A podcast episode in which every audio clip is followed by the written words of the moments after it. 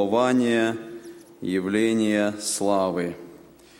Когда рассуждаем об этой теме, наверное, нам стоит а, задать себе вопрос, а, на что мы уповаем в этой жизни, когда вот так вот живем и проходит день за днем, год за годом, а что является нашим упованием? Может быть, хорошая работа у кого-то, кто-то получил и на ноги стал, и все хорошо идет здесь в жизни, и дом уже выплаченный, и, и, и дети выросли, и дети уже самостоятельные, и появляется какая-то такая уверенность в жизни, и, и, и чувство такого упования на то, что все в порядке, и в этой жизни все двигается, и все нормально – Апостол Павел, помните, пишет, что если мы только в этой жизни надеемся на Христа, то мы несчастнее всех человеков. Это значит, что мы должны надеяться на Христа и в будущей жизни. Это значит, что наше упование, как мы говорим в этой теме, оно блаженное становится тогда, когда мы думаем о будущей жизни, когда мы думаем о том, что, о том, что нас ожидает. И мы надеемся на Господа – не на себя, не на то, что я вот э, достаточно верующий, и поэтому у меня обеспечено э, блаженное будущее. Мы на Бога надеемся, это упование наше. На Него полагаясь, мы знаем, что будущее, которое открывается в Священном Писании, это блаженное будущее, потому что это будет явление славы. Не моей славы, не чьей-то славы, не нашей славы, славы Божьей явления. Это будет явление для нас – мы увидим эту славу, и для нас в этом как раз откроется эта радость и торжество той жизни, которую Господь кроет в будущем. И в прошлый раз мы рассуждали с вами о теме восхищения церкви, и в, этой, э, в этом рассуждении мы коснулись с вами различных мнений, которые есть в отношении восхищения, порядка восхищения, времени восхищения. И сегодня мы с вами продолжаем э, тему восхищения церкви, но мы сегодня посмотрим именно на порядок событий. Мы посмотрим на само, а, на само событие восхищения и посмотрим на те моменты, которые говорит Священное Писание, как же оно будет происходить. Что говорит нам Священное Писание о самом восхищении Церкви? Давайте вначале откроем и прочитаем еще раз текст Писания из первого послания Фессалоникийцам, 4 глава, 16 и 17 стихи. Первое послание Фессалоникийцам, 4 глава, 16 и 17 стихи. Потому что сам Господь при возвещении, при гласе Архангела и трубе Божией сойдет с неба, и мертвые во Христе воскреснут прежде. Потом мы, оставшиеся в живых, вместе с ними восхищены будем на облака, сретение Господу на воздухе, и так всегда с Господом будем. Текст Писания вот в этих двух стихах как бы описывает все это событие восхищения. Не только этот текст, мы будем касаться некоторых других, но я хотел бы вот, чтобы вначале мы обратили внимание на то, что в этом стихе указывается определенная последовательность, последовательность событий. Я выделил это слово «потом», и мы можем еще раз посмотреть и увидеть вот в 16 окончание 16 стиха слово «прежде». Сказано, что когда будет происходить возвещение гласа Архангела и труба Божия, и Господь сойдет с неба, прежде будет вот это, прежде будет воскресение мертвых, потом, как бы следующее событие, которое будет после этого, мы, оставшиеся живых, вместе с ними восхищены будем. Вот этот текст я при, привел для того, чтобы мы увидели вот э, нашу тему сегодня порядок восхищения, последовательность событий, которая открывается в Священном Писании, для того, чтобы мы увидели, посмотрели и начали рассуждать. Итак, когда мы говорим о восхищении церкви, я хочу, чтобы мы прочитали этот текст из 4 главы книги Откровения, первый стих. Откровение 4.1, там сказано, «После сего я взглянул, и вот дверь отверста на небе.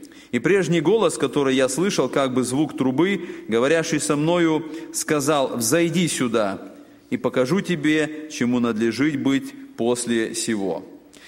Если мы смотрим на контекст книги Откровения, первые три главы Откровения говорят нам о видении, которое было дано Иоанну, когда он находился на острове Патмос, и он увидел Господа Иисуса Христа увидел его в особом образе, образе прославленном.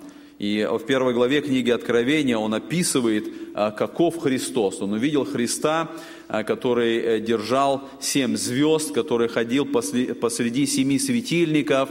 И Иоанну, чтобы он понимал, что значат вот эти образы. И сказано, что эти семь звезд – это ангелы семи церквей, а эти семь светильников – это семь церквей. И Господь говорит, напиши напиши этим церквям а, то, что Господь желает открыть. И потом вторая и третья глава книги Откровения описывают вот это послание семи церквям, которое было дано самим Господом, который записал Иоанн и посылает вот в эти э, церкви Малой Асии. А, есть разные толкования в отношении вот самого понимания семи церквей книги Откровения. Есть понимание, что это описание исторических периодов истории церкви, начиная а, с первого апостольского периода и вот а, состояния Ефесской церкви, где оставляется первая любовь, и заканчивая уже последним периодом, последним временем, состоянием Ладикийской церкви, состояние, которое определяется как теплое. Мое понимание, как, как я вот э, над этими посланиями, я не считаю, что здесь мы должны так буквально определять хронологический порядок и буквально как бы говорить, что вот э, эта церковь, она относится только к этому времени, а вторая только к этому времени. Да, возможно, здесь есть какое-то сходство, и мы можем увидеть на состояние э, христиан, истории христианства, но тем не менее я понимаю, что состояние, которое описано в этих семи церквях, оно э, в любое время проявляется в разных церквях. Это состояние церкви, это состояние церкви в одно и то же время. Одна церковь может находиться в одном состоянии, другая в другом состоянии. И, естественно, мы понимаем, что, как Писание открывает, что последнее время, а, когда будет охлаждение любви, когда будет а, состояние, о котором Христос сказал, что Сын Человеческий, придя, найдет ли веру на земле, конечно, оно больше подходит вот к этому состоянию ладикийского периода. Но я не столько сегодня хотел вот рассуждать о этом послании семи церквям, сколько увидеть, что э, Господь говорит Иоанну, сначала описывая состояние церквей, и мы понимаем, что вот это послание, оно касается и нашей церкви, и мы можем каждое из этих посланий читать для того, чтобы находить э, важные и нужные уроки. Но после того, когда Господь дал это откровение церквям, поместным церквям, которые были в то время на земле, вот четвертая глава начинается этими словами – и мы прочитали, где сказано, что Иоанн взглянул, и вот дверь отверста на небе. И голос говорит, взойди сюда, и я покажу тебе, что будет после всего. Иоанн по этому Божьему повелению, он восходит туда, и Господь открывает ему будущие события, которые он видит, то, что будет происходить. Для меня вот этот текст, он имеет какое-то указание на а, то, о чем мы говорим сейчас, на событие восхищения церкви.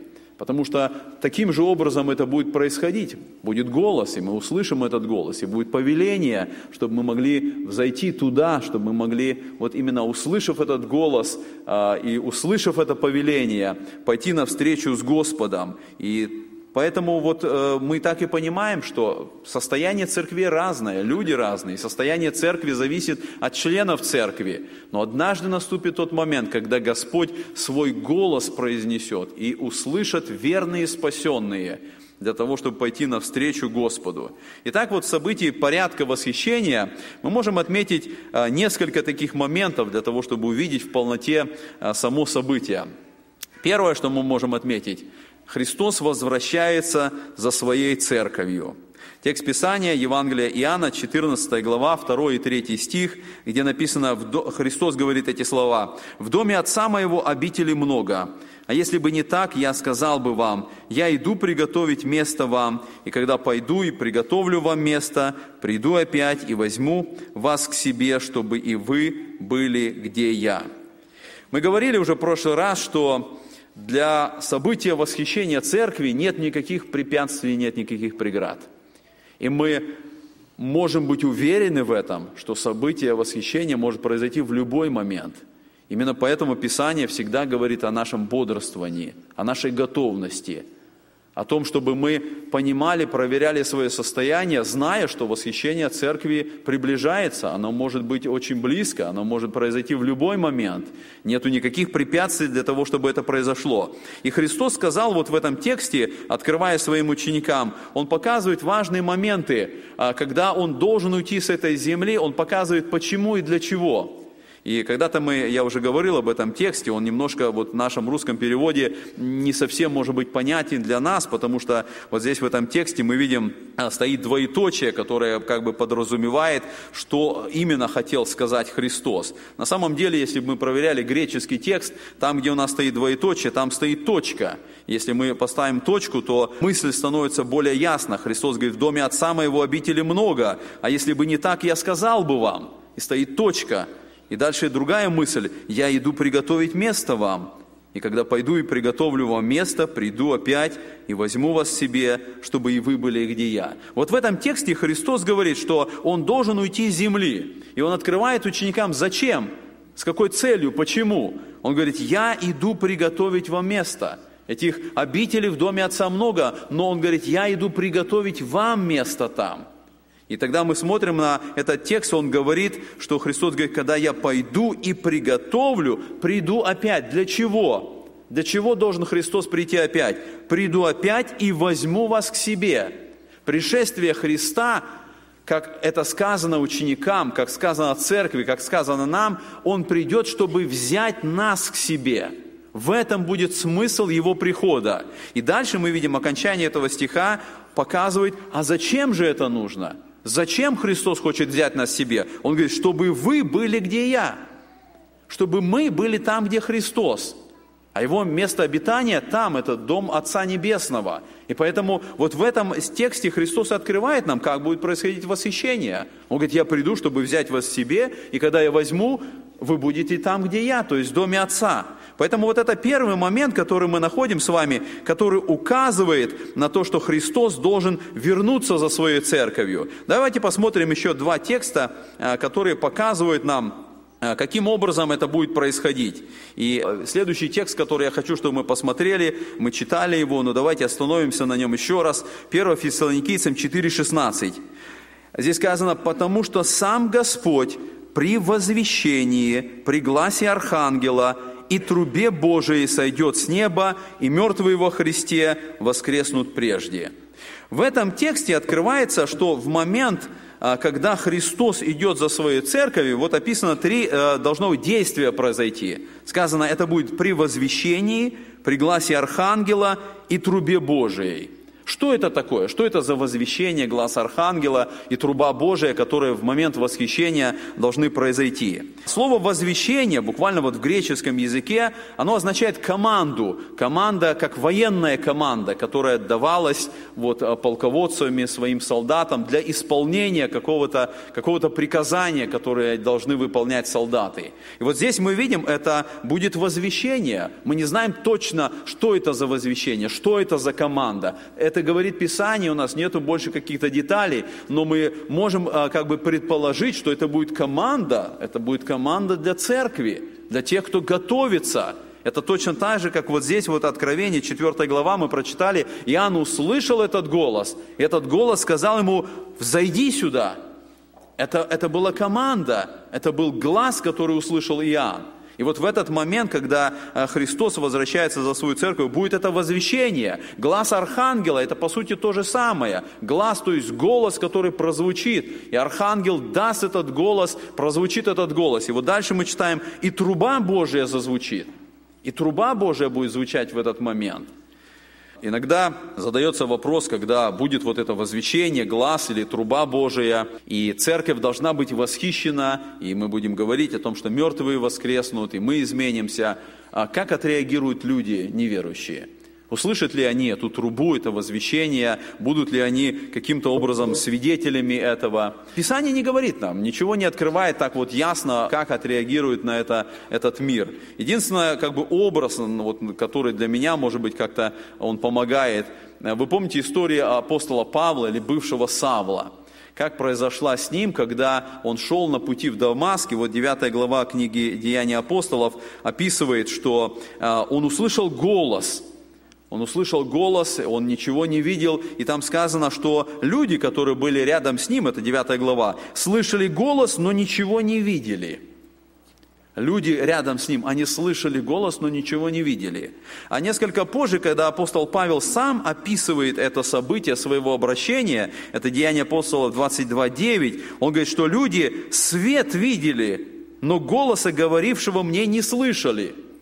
Если мы соединим эти два текста, 9 главы и 22, какое-то противоречие получается. Потому что Павел в начале описано, что люди слышали голос, но ничего не видели. А потом Павел говорит, что наоборот, они свет видели, но голоса не слышали. Так как же произошло вот это обращение Павла? Люди, которые были рядом с ним, видели они что-то, слышали они что-то или ничего не слышали? Скорее всего, вот когда мы толкование делаем, что эти люди, они слышали какой-то звук, но они не слышали голоса. Это апостол Павел услышал этот голос, когда Христос обратился к нему напрямую, когда Христос ему сказал, «Савл, Савл, что ты гонишь меня?» Это э, Павел ему ответил, и между ними была вот эта беседа, это общение. Но люди слышали, что что-то происходит, но не понимали, не слышали самого значения, что происходило в этот момент – Возможно, подобным образом будет происходить и при восхищении церкви. Может быть, и услышать люди какой-то звук, что-то, но, но сути, что, что именно происходит, скорее всего, люди не будут знать. Второй текст, который говорит вот об этом моменте пришествия Христа, это 1 Коринфянам 15, 22. Апостол Павел пишет в этом 15 главе Коринфянам, «Вдруг во мгновение ока при последней трубе, ибо вострубит, и мертвые воскреснут нетленными, а мы изменимся». Если вот в предыдущем тексте а, Павел пишет фессалоникийцам, он дает детали возвещения, глаз архангела и труба Божия, то Павел здесь а, в послании к Коринфянам, он дает другие детали, как это будет происходить. Посмотрите, он употребляет слово «вдруг». Что означает «вдруг»? Это означает неожиданно, это означает быстро, мгновенно. Вдруг это произойдет. Дальше он добавляет «во мгновение ока». Во мгновение ока произойдет это событие. Именно поэтому, когда мы сейчас говорим о порядке восхищения, мы должны помнить это слово «вдруг и во мгновение ока». Мы пытаемся как-то разложить эти события вот по очереди, но мы должны понимать, что хотя мы и составляем этот порядок, но все событие произойдет вдруг и во мгновение ока. Все эти, вся эта последовательность произойдет вдруг во мгновение ока. И дальше написано «при последней трубе, ибо вострубит и мертвые воскреснут нетленными, и мы изменимся. Мы видим, что Павел здесь тоже добавляет эту мысль о том, что будет звук трубы. И в этот, в этот момент при звуке трубы произойдет воскресение мертвых и изменение э, живых христиан. Вот на основании этого слова «последняя труба» есть толкования, которые говорят о том, что когда мы смотрим книгу Откровений, там тоже идет описание суда, семи труб, и поэтому связывая э, вот эти два текста, 15 главы Коринфянам и 11 главы э, книги Откровения, поскольку там семь труб и последняя труба, как раз и указывается, что, скорее, возможно, восхищение церкви будет там в середине скорби, потому что это будет последняя труба. А, я не считаю, что это правильно делать только на основании вот слова «труба», чтобы мы соединяли события. Потому что когда мы смотрим и, и на самые разные трубы, которые описываются в Священном Писании, мы находим еще в Ветхом Завете, были указания на трубы, которые Господь говорил сделать народу. И э, мы видим и по Ветхому Завету э, значение звука трубы, это было или готовиться, отправляться в путь, или опасность, которая звучит, которая э, приближается, или суд, который должен прийти, и, и, и должно быть наказание для народа. И поэтому, когда мы смотрим вот на все эти трубы, мы должны понимать, есть разное значение труб. И когда мы пытаемся сравнить вот 15 главу Коринфянам, где сказано при последней трубе, и на 11 главу книги Откровения смотрим, где идет описание а, последней седьмой трубы, мы видим, что это разные трубы. И вот я хочу а, отметить шесть моментов, которых мы можем увидеть, а, чем они отличаются. Первое, что мы можем сказать, труба из 1 э, Коринфянам 15:52 звучит перед гневом Божьим. Откровение, 11 глава, 15 стих, когда мы смотрим на хронологию событий, это уже седьмая труба. А седьмая труба, она уже прозвучала уже после того, когда шесть печатей сняты. Аж каждая печать – это Божие наказание, это Божий гнев, который изливаться будет на эту землю. По сути, даже первая печать, о которой мы будем говорить, а, появление Антихриста на земле – это Божье наказание. Иногда люди думают, что появление Антихриста на земле – это как бы вот Антихрист вдруг освободился, он вдруг восстал, и он начинает здесь управлять на земле. Писание говорит нет. Даже то, что Антихрист появится на земле, это Бог позволит ему действовать, потому что через это будет суд Божий над этой землей. И поэтому все эти шесть печатей, которые снимаются одна за одной, и потом начинаются звучать звуки трубы, это наказание, это суд, который будет происходить здесь на земле. И вот седьмая труба, она как раз указывает на те суды, которые уже происходили до этого момента. Третий момент, который можно отметить, Третий момент, труба 15 главы Коринфянам предшествует воскресению. И мы так прочитали, при последней трубе мертвые воскреснут. То есть э, непосредственно связано, труба звучит и должно быть воскресение мертвых. Когда мы читаем 11 главу книги Откровения, где сказано о последней трубе, там не говорится о воскресении мертвых. Во всем контексте там не упоминается о том, что при звуке этой трубы должно быть воскресение мертвых. Четвертый момент, который мы можем отметить, что труба в первом послании фессалоникийцам, вот когда мы прочитали 14 главу, это очень два близких текста, 15 глава 1 Коринфянам, 52 стих, и 1 Фессалоникийцам 4,16. Не, не случайно я их вместе соединил. Это текст, который говорит об одном событии. И когда мы смотрим, как описано это событие в первом послании Фессалоникийцам, сказано, что это событие благословения – Сказано, утешайте друг друга этими словами. То есть звук а, трубы Божия, которое сказано, это благословение, которое несется тем, кто услышит эту трубу. В книге Откровения, если бы мы прочитали 11 главу, там суд, там проклятие, там наказание. Это последствия а, э, последней седьмой трубы. И пятый момент мы можем отметить, что труба первом послании фессалоникийцам это указание для церкви. Для церкви будет звучить, э, звучать эта труба. Когда мы читаем книгу Откровения, семь труб, которые там звучат, это не для церкви, это для живущих на земле. Это суд, который будет совершаться над народом израильским и над народами языческими, которые будут находиться во время периода скорби. И, конец, наконец, последний, шестой момент, который можно отметить. Одиннадцатая глава э, книги Откровения упоминает землетрясение – как результат или как событие, которое будет после звука этой трубы.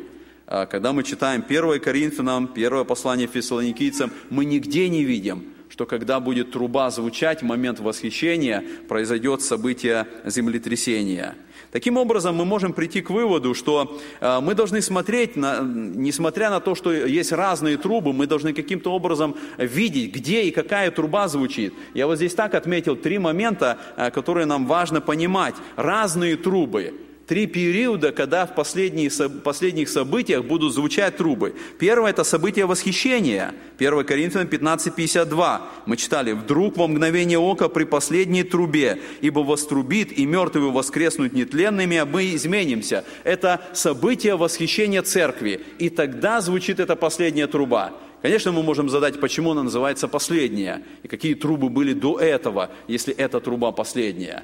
Но в этом э, случае мы не должны искать э, первую трубу или вторую трубу, потому что это указание на последний глаз, на последний зов, на последнее предупреждение, на последний момент, когда церковь восхищается – и для церкви на протяжении всей истории было очень много предупреждений, было очень много указаний на приготовление. И вот теперь начинается уже момент последней точки, когда звучит последняя труба, и после этого уже не будет ничего, потому что церковь будет забрана, она будет восхищена.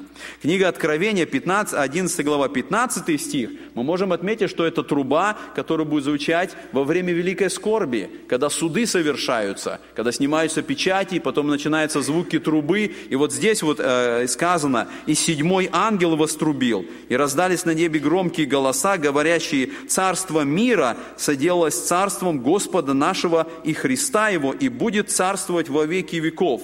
Мы видим, что вот здесь вот указание на эту трубу, последнюю трубу, она связана не столько с восхищением церкви, как с исполнением Божьего пророчества о том, что здесь на земле должно быть установлено Божье Царство – И это действительно произойдет, когда все суды великой скорби пройдут и настанет тысячелетнее царство, когда действительно Христос будет царствовать э, на земле, как это было обещано ветхозаветним пророком. И третий момент, и третья труба, мы читаем об этом Евангелии Матфея, 24 глава, 31 стих. «И пошлет ангелов своих с трубою громогласною, и соберут избранных его от четырех ветров, от края небес до края их». И мы будем касаться этого момента, но уже сейчас мы можем отметить, что это еще одна труба, которая будет звучать в конце великой скорби – когда будет совершаться этот момент.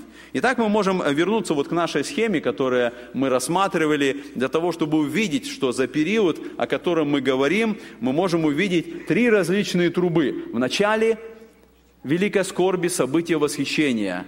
И будет звучать эта труба, о которой говорится в 15 главе 1 Коринфянам. Великая скорбь, когда будут печати, когда будут чаши, когда будут семь ангелов с трубами, и последний ангел, и об этом написано 11 глава книги Откровения. И окончание великой скорби, 24 глава Евангелия Матфея, и мы также видим, что там будет труба, которая будет звучать и которая будет выполнять свое действие. Мы с вами посмотрели, мы идем дальше, мы посмотрели с вами на два момента порядка а, восхищения церкви. Мы сказали, что а, в этом порядке первый момент Христос возвращается за своей церковью, будет возвещение, голос архангела и труба Божия. И а, третий момент, который мы можем отметить, это души умерших во Христе приходят со Христом. Христос возвращается для того, чтобы произошло восхищение.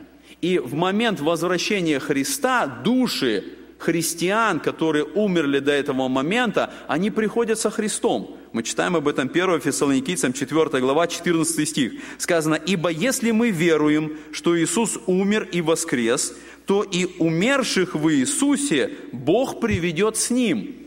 О чем здесь идет речь? Умершие в Иисусе это, – это христиане, это те, кто в церкви, те, кто в Иисусе Христе. И когда они умерли, в этом тексте дается обетование, что Иисус Христос, Бог с ним приведет. С кем с ним? С Иисусом Христом. Тогда, когда Христос будет идти за своей церковью.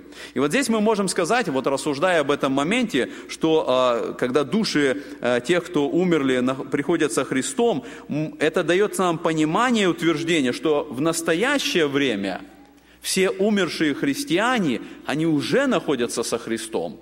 Если когда Христос придет, и Он приведет с собой душу умерших, значит, они сейчас с Ним находятся. И для нас э, есть подтверждение этому, когда мы смотрим на некоторые тексты Писания, которые показывают это. Посмотрите, послание филиппийцам, 1 глава, 22-23 стих. Апостол Павел рассуждает и говорит, «Влечет меня то и другое, имею желание разрешиться и быть со Христом, потому что это несравненно лучше, а оставаться во плоти нужнее для вас». О чем рассуждает Павел? Он рассуждает о смерти. И когда он думает о смерти, которую он называет, что это приобретение, он говорит, что это влечет меня. Почему это влечет? Потому что он говорит, что я имею желание разрешиться, а разрешиться буквально снять с себя вот эту плоть, снять с себя это тело, разрешиться и быть со Христом. Это его утверждение, что когда христианин умирает, в этот же сразу момент – он будет со Христом, он идет со Хри... ко Христу. И здесь он говорит, потому что это несравненно лучше. Для христианина быть со Христом – это несравненно лучше. Единственная причина, почему а, ему нужно остаться, он говорит, оставаться во плоти нужнее для вас. Павел утверждает, что как только христианин умирает – он не идет в преисподнюю, он не идет в какое-то чистилище, он не идет в какое-то место приготовления, какое-то промежуточное состояние, он не засыпает, Павел говорит, как только христианин умирает, он сразу идет в общение со Христом.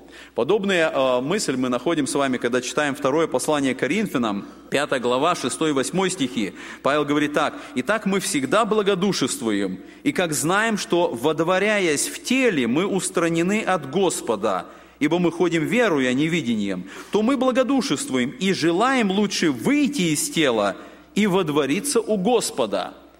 Та же самая мысль.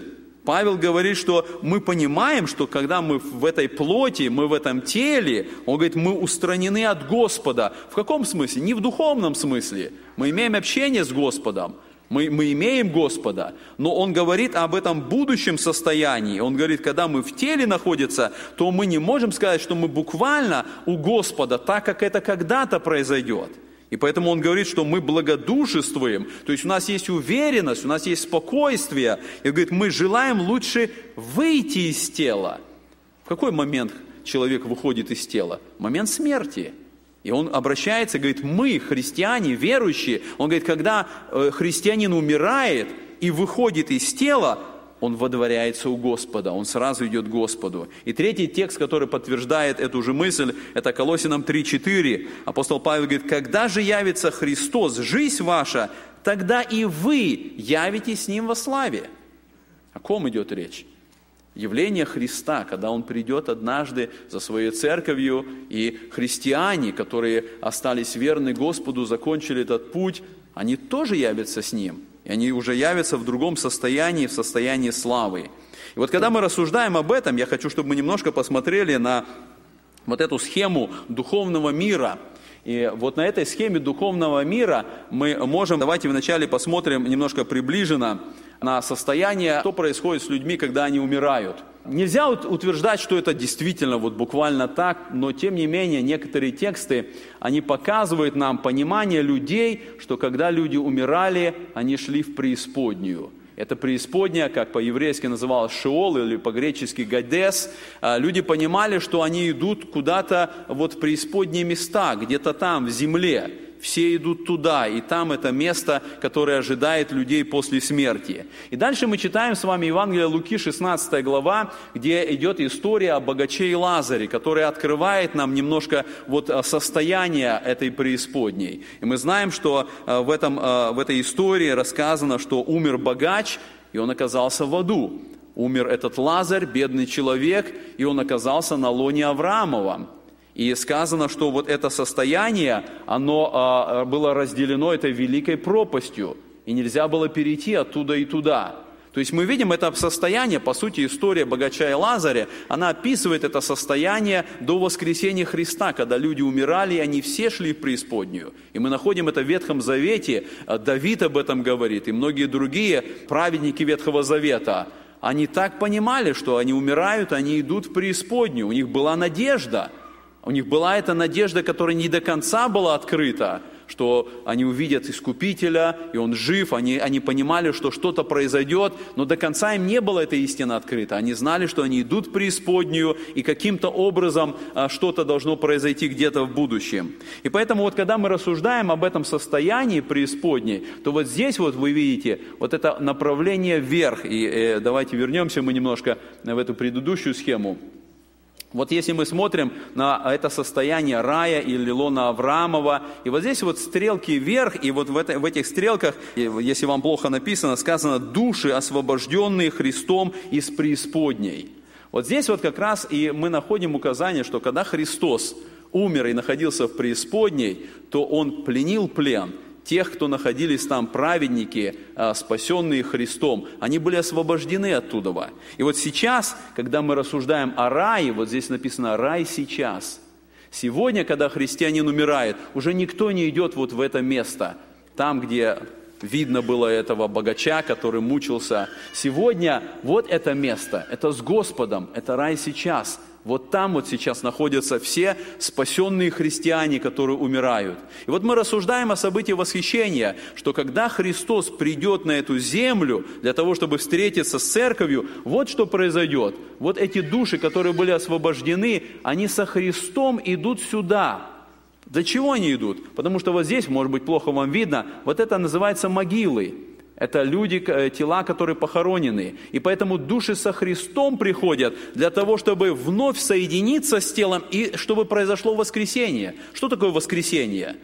Смерть – это разъединение души и тела. Воскресение – это соединение, когда вновь происходит жизнь когда вновь а, оживает человек. И поэтому вот мы видим здесь, эти души приходят со Христом, и а, мертвые воскреснут, а вот здесь вот те, кто находится на поверхности земли, живые, они изменяются и идут сюда, на эту встречу со Христом, там, где будет происходить а, судилище Христова. Мы будем касаться немножко еще дальше этой темы позже, когда будем говорить вот об этом суде у Великого Белого Престола, где будет происходить суд а, всех грешников. Но для нас вот сейчас мы отметили с вами этот момент, что когда Христос приходит для восхищения, Он приводит с собой души умерших умерших. Итак, мы идем с вами дальше, и четвертый момент, который мы можем отметить в порядке восхищения церкви, Христос сходит с неба на воздух или на облака. Он приводит души, но э, Писание говорит, что момент восхищения, он не приходит на землю, в буквальном смысле, так как это когда-то произойдет через семь лет – он приходит в воздух на облака. И посмотрите, мы читали этот текст, я хочу, чтобы еще раз мы посмотрели, замечая все эти детали. 1 Фессалоникийцам 4 глава 16-17 стихи. «Потому что сам Господь при возвещении, при гласе Архангела и трубе Божией сойдет с неба, и мертвые во Христе воскреснут прежде, потом мы, оставшиеся в живых вместе с ними, восхищены будем на облака сретение Господу на воздухе». Посмотрите, вот в этом тексте идет указание, что Христос сходит с неба в момент восхищения, так говорит Писание. Мы опять же до конца не понимаем, потому что э, в, в этом случае идет пересечение духовного мира и, и физического мира. Но так говорит Писание, что в момент восхищения церкви сказано, что Господь сойдет с неба, а потом мы восхищены будем на облака, в воздухе. Поэтому вот, вот здесь вот как раз для нас и указание этого следующего события, что будет встреча там на облаках. Следующий момент, который мы можем отметить вот в этом порядке а, событий. Тела соединяются с душами умерших и становятся новыми воскресшими телами. Смотрите этот порядок. Христос сходит, и на облаках должна быть встреча, но души мертвых должны соединиться с телами, чтобы произошло воскресение. Когда эти души соединяются с телами, они воскресают, и тогда происходит это воскресение. И вот здесь два момента мы можем отметить э, в этом событии. Это воскресение мертвых и изменение живых. Те, кто умерли во Христе, воскреснут, а те, кто живые, они должны измениться. Об этом Павел пишет в 15 главе 1 Коринфянам, 42 стих. Он говорит, так и при воскресении мертвых – Сеется в тлении, восстает в нетлении. Сеется в уничижении, восстает в славе. Сеется в немощи, восстает в силе. Сеется тело душевное, восстает тело духовное. Есть тело душевное, есть тело и духовное.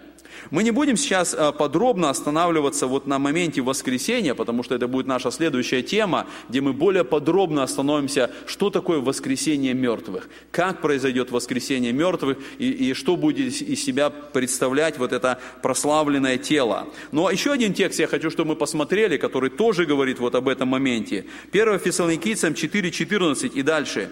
«Ибо если мы веруем, что Иисус умер и воскрес, то и умерших в Иисусе Бог приведет с Ним.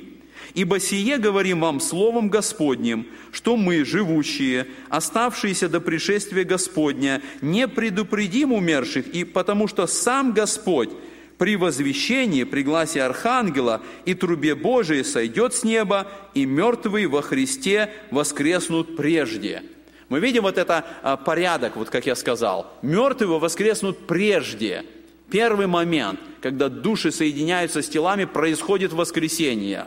И поэтому вот этот пункт, который мы отмечаем, воскресение мертвых. Но есть следующий момент в этом порядке. И следующий момент, живые верующие во Христе изменяются и также получают новые тела. Воскресение предполагает воскресшее тело. Это новое тело, прославленное тело, о котором Павел пишет, вот как мы прочитали, в силе, не в немощи, а в силе восстает, в славе восстает. Но изменение живых точно такое же. Хотя это не воскресение, но когда мы меняемся, мы получаем то же самое прославленное тело. И вот мы об этом изменении мы читаем в следующем тексте, это тоже 1 Коринфянам 15 глава, 51 стих. Павел говорит, «Говорю вам тайну, не все мы умрем, но все изменимся. Вдруг во мгновение ока при последней трубе, ибо вострубит, и мертвые воскреснут нетленными, а мы изменимся». То есть мы видим вот этот следующий момент этого события воскресения мертвых и изменения живых христиан. И последний момент вот в этом порядке. Церковь восхищается на облака сретение Господу на воздухе. Мы читали этот текст, я хочу, чтобы еще раз мы обратили внимание вот на а, тот текст, которого мы и начали, наш порядок, когда Христос говорит в Евангелии Иоанна 14 глава 3 стих, «И когда пойду и приготовлю вам место, приду опять и возьму вас себе, чтобы вы были, где я». Когда произойдет восхищение церкви, воскресение мертвых, изменение живых, встреча на облаках со Христом, в следующий момент сказано, что церковь пойдет в дом Отца. Этот дом приготовлен, эти обители готовые, и Христос берет свою церковь, свою невесту, и Он ведет в этот дом Отца. Вот это мы рассмотрели с вами о события этого э, восхищения. И апостол Павел а в другом послании, это 1 э, Фессалоникийцам, 2 э, глава, посмотрите, что он говорит. «Молим вас, братья, о пришествии Господа нашего Иисуса Христа и нашем собрании к Нему». Почему он молится об этом? Нужно ли нам молиться об этом? Сейчас мы будем молиться об этом – Апостол Павел говорит, молим вас, братья, о нашем собрании к Иисусу Христу, чтобы мы собраны были. И нам очень важно, вот рассуждая об этих событиях, рассуждая о восхищении церкви, проверять свое сердце, готов ли я действительно. Замечать, что Бог по своей милости, по своему долготерпению, Он дает мне еще возможность. Открывая эти истины, когда мы рассуждаем, и мы видим все детали, мы видим этот порядок, мы видим все эти события, нам нужно обращаться к Господу и молиться о восхищении церкви и о нашей готовности. Я буквально сегодня читал один рассказ у брата Игоря Цыбы, а, рассказ о том, как один еврей из Иерусалима два раза спас жизнь еврею из Америки. Один богатый еврей из Америки, он поехал а, в Иерусалим для бизнеса, который он делал там, и вот э, встав утром, ему нужно было пойти для того, чтобы там решать вопросы своего бизнеса. И он хотел быстро позавтракать. Он зашел в одно кафе там на улицах Иерусалима для того, чтобы ну, быстро позавтракать. И когда он пришел, он видел длинную очередь, которая стояла там утром. И вот он такой раздраженный, видит, что опаздывает, уже э, не успевает на, на эту встречу, которая у него была назначена, стоит там, нервничает.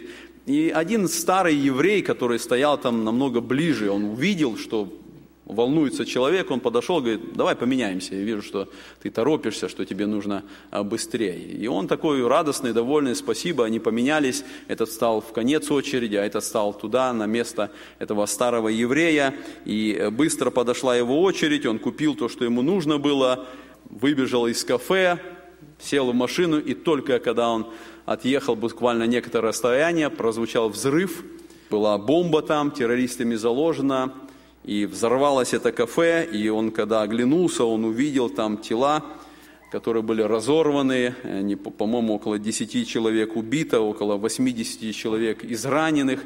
Это был взрыв, который произошел в кафе э, в августе 2001 года, и он прибежал туда для того, чтобы помочь людям, и самое главное, чтобы найти этого человека – который спас ему жизнь. Если бы он остоял, остался стоять в своей очереди, то он бы остался там. Но этот человек предоставил ему место, и он оказался там. И он искал, и, естественно, там сразу все было оцеплено, э, не нашел, не нашел ничего. И потом долго, несколько дней буквально он искал в госпитале, чтобы найти этого человека, не зная ни его имени, ничего, не зная буквально ничего о нем. И в конечном итоге нашел нашел в госпитале. Он остался живым, хотя очень сильно израненным. И он пришел туда в госпиталь, нашел его сына и говорит, я, я все готов сделать, я готов помочь, как я только могу. Он спас мне жизнь, этот человек спас мне жизнь и э, ему нужно было улетать уже в Америку, он оставил свои данные, сказал, все, что нужно, я готов помочь, если только будет нужда. И он улетел обратно в Америку, и прошло где-то около месяца времени, и, и вдруг звонок, и этот сын звонит ему и говорит, с отцом все хорошо, но тем не менее нужна операция. И сказали, что это в Америке только операцию делают, в Бостоне, э, в институте, и вот мы летим туда, и, и если бы вы могли как-то помочь нам. И он говорит, да, все, я, я только рад, я только, я рад помочь, помочь всем, чем я могу. И он отменил всю свою работу, которая у него была, все, весь бизнес свой на этот день, освободился, приехал в аэропорт, встретил этих людей, чтобы повести, помочь, все, что сделать. И вот когда они ехали там по Нью-Йорку, вдруг сирены, вдруг взрывы, и это было 11 сентября 2011 года. Его офис был на 101 этаже в этом здании. И в этот день он должен был находиться там. Но этот еврей из Иерусалима второй раз спас ему жизнь. Не знаю дальше этой истории, э, покаялся ли этот еврей из Америки и что с ним было дальше. Но что это? Разве не чудо? Разве это не Божье долготерпение? Разве это не указание, что Бог по милости своей, Он, Он оставляет, Он дает нам жизнь, Он ожидает от нас? Я думаю, вот когда мы рассуждали о восхищении церкви э, и, и будем молиться сейчас, разве нам не за что Бога благодарить? Потому что, ну, вот этот еврей, он увидел эти моменты, когда жизнь была спасена. А ведь многие моменты мы с вами даже не видим и не знаем, что если бы я остался там, если бы я не ушел оттуда, а может быть было что-то страшное, но Бог по милости своей, Он дает нам жизнь, Он сохраняет нас, Он дарует нам возможность, чтобы я проверил себя, жизнь свою, состояние свое, проверил готовность свою и приготовился. И у Господа есть этот день, когда Он заберет церковь. День, когда уже будет все. День, когда будет поставлена точка – когда Господь возьмет свою церковь. Дай нам Господь, как Павел здесь пишет фессалоникийцам, молим вас, братья, о пришествии Господа нашего и о нашем собрании к Нему, чтобы мы также помолились Господу, проверяя свое сердце и нашу готовность встречи с Ним. Аминь. Эту проповедь вы можете найти на сайте Церкви Спасения salvationbaptistchurch.com.